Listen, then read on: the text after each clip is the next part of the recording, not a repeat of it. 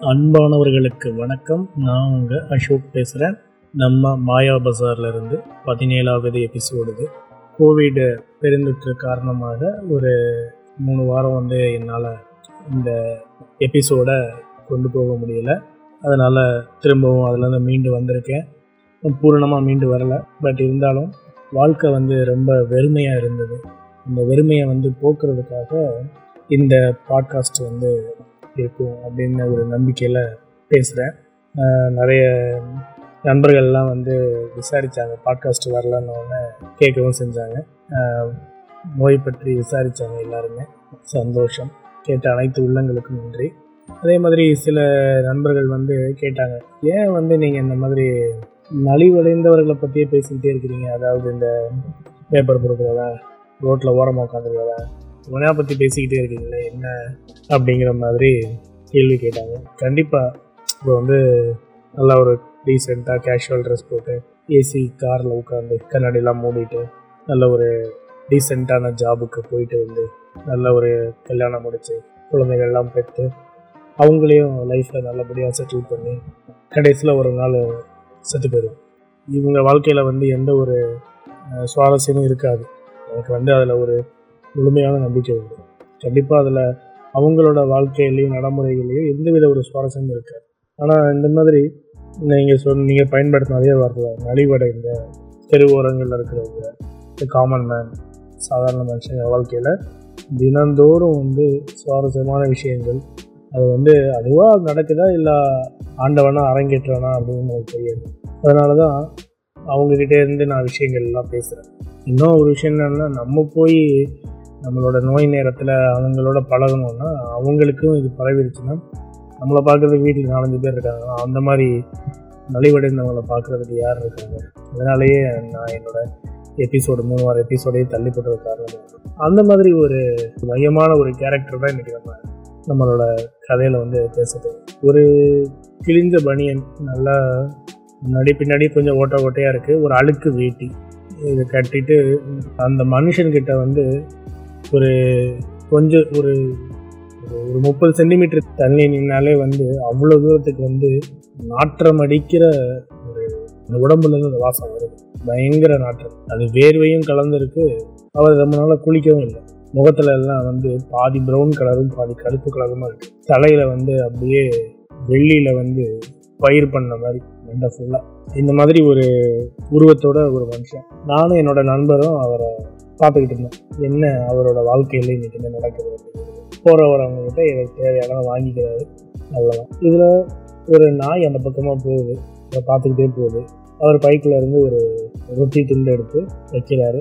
அந்த நாய் வந்து அந்த ரொட்டி துண்டு சாப்பிட்டு போகுது அந்த பக்கமாக ஒரு வயசான அம்மா. கம்பை ஊனிக்கிட்டே பாதி ஒடிஞ்சும் ஒடியாமல் முன்னாடி தேசிய கொடி அந்த கம்பு இருக்கும் எவ்வளோ உயரமாக இருக்கும்? நம்ம அம்மா நேரம் இருந்துச்சுன்னா அவ்வளோ உயரமாக இருக்கும். ஆனால் அந்த அம்மா உடஞ்சி அந்த அம்மாவுக்கு வந்து வயசு எப்படியும் ஒரு எழுபதுக்கு மேலே இருக்கும் அவரை அப்படியே பார்த்துக்கிட்டே பையை பார்த்துக்கிட்டே பாவம் போல பார்த்துக்கிட்டே அந்த அம்மா போகுது அந்த அம்மாவை நிப்பாட்டி பைக்குள்ளேருந்து ஒரு சாப்பாடு பொட்டலம் எடுத்து கொடுக்குறேன் சாப்பிட்டு சாப்பிட்டுட்டு போகுது அந்த அம்மா அந்த ஆள்கிட்ட கொஞ்சம் தள்ளி உட்காந்து அப்படியே வச்சு அந்நேரமே சாப்பிடும். அந்த பக்கமாக இன்னொரு மாடு மேய்ஞ்சிக்கிட்டே வருது.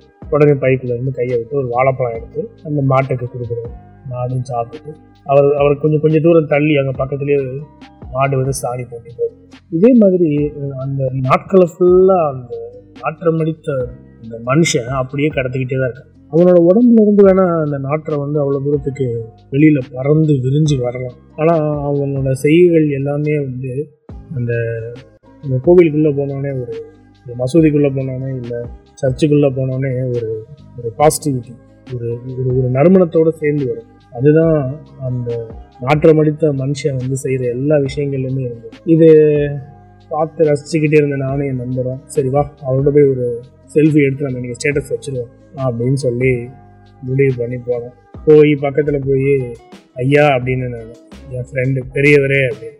என்னடா வேணாம் சொல்லுங்கடா. அந்த ஒரு என்னடா வேணும் சொல்லுங்கடா? அதுக்கு அவன் என்ன என்ன என்னால் உனக்கு என்ன செய்ய முடியும்?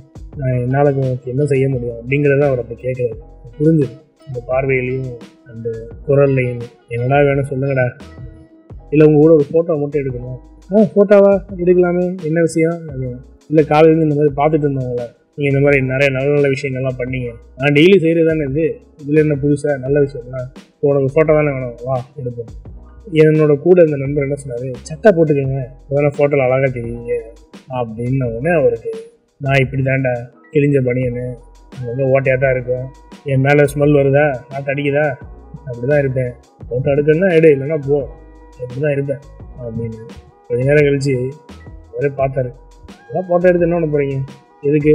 போட்டு சும்மா பெருமதிக்கிறதுக்கா இந்த மாதிரி ஒருத்தர் ரோட்டில் உட்காந்துருந்தேன் இந்த மாதிரி இப்படிலாம் இருந்தேன் போட்டு எங்கேயாவது நீங்கள் பணம் சம்பாதிக்கிறதுக்கா போங்கடா.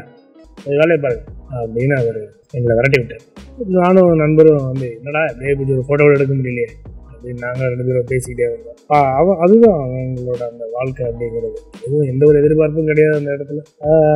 அதான் என் நண்பர் கேட்டாரு. சே அவரோட பேரை கேட்காம வந்துட்டோமே இவ்வளோலாம் பேசிகிட்டு இருந்தோம். என்ன அப்படின்னு. எனக்கு அந்த நேரத்தில் தான் வந்து என்னோட ஃபேவரட் ஸ்டோரி டெல்லர் என்னோட கதை சொல்லி அவரோட அவர் வந்து பஷீர் அப்படிங்கிற ஒரு கேரளாவில் ஒரு பெரிய ரைட்டர் அவரை பற்றி ஒரு கதை சொல்லுவார். கதை சொல்லி முடிக்கும்போது அந்த பஷீருங்கிற அந்த அந்த ரைட்டரை காப்பாற்றுற ஒரு திருடனுக்கான ஒரு ஒரு பேர் அவன் பேரை கேட்காம வந்துட்டானே அப்படின்னு சொல்லிட்டு என்ன சொல்லுவார்.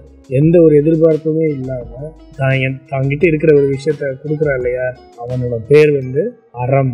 இல்லைன்னா கருணை இது ரெண்டில் ஏதாவது ஒன்று தான் கண்டிப்பாக இருக்கணும் அப்படின்னு சொல்லி அந்த என்னோட கதை சொல்லி வந்து அந்த கதையை முடிப்பார் அதே மாதிரி தான் இந்த அந்த நாற்றமடித்த மனுஷனோட பேர் வந்து ஒன்று அறமாக இருக்கும் இல்லை கருணையாக இருக்கும். அதுக்காகவே இந்த கதையோட பேரை கர்ணன் அப்படின்னு சொல்லி நான் இந்த இடத்துல முடிக்கிறேன். மேலும் ஒரு அருமையான கதையோட மேலும் ஒரு அருமையான சாதாரண மனுஷனோட உங்களை சந்திக்கிறேன்.